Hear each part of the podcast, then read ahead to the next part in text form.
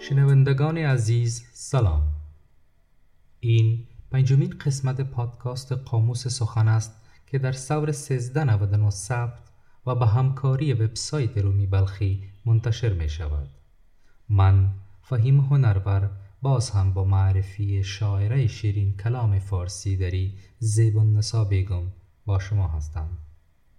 لطفا این پادکست و صفحات اجتماعی ما را با دوستان خود شریک سازید.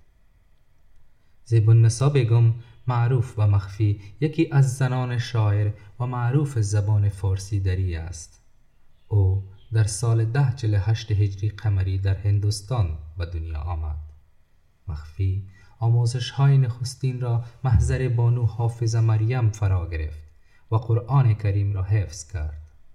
سپس نزد ملا سید اشرف مازندرانی به آموزش ادب عربی و تمرین خط پرداخت. و نگارش انواع خط فارسی دری را به وجه نیکو فرا گرفت.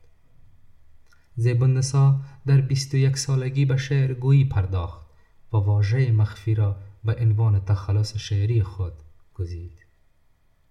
مخفی در قصرش کتابخانه بزرگی داشت و آن را به دسترس علاقمندان قرار می‌داد. او همواره علما و شعرا را با تفویض جوایز تشویق می کرد که به همت و حمایت وی کتاب متعدد از سوی دانشمندان علوم انشا و تعلیف شده است. مخفی در زندگی با دشواری های فراوان روبرو شد. چنانچه شعر گفتن را از پدر پنهان می کرد و مدتی هم مورد سرزنش او قرار گرفت. مخفی در قفس طلایی دربار با سرایش شعر تسلی خاطر می نمود و حتی تا پایان عمر مجرد زندگی نمود و هرگز همسری به خود انتخاب نکرد. مخفی شاعره مدیح سرا و نهایت هوشمند و با استعداد بود.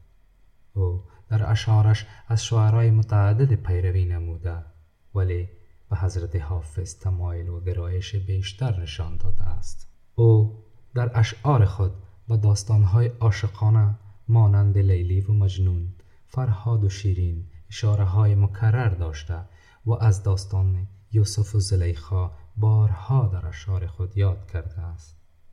اشعار مخفی بیشتر جنبه عاشقانه داشته و گاهی هم رنگ عارفانه را به خود گرفته است. مجموع اشعار او به بیش از چهار هزار بیت می رسد که در قالب شعر سروده شده است. مخفی در سن 65 سالگی در شاه جهان آباد دهلی وفات کرد.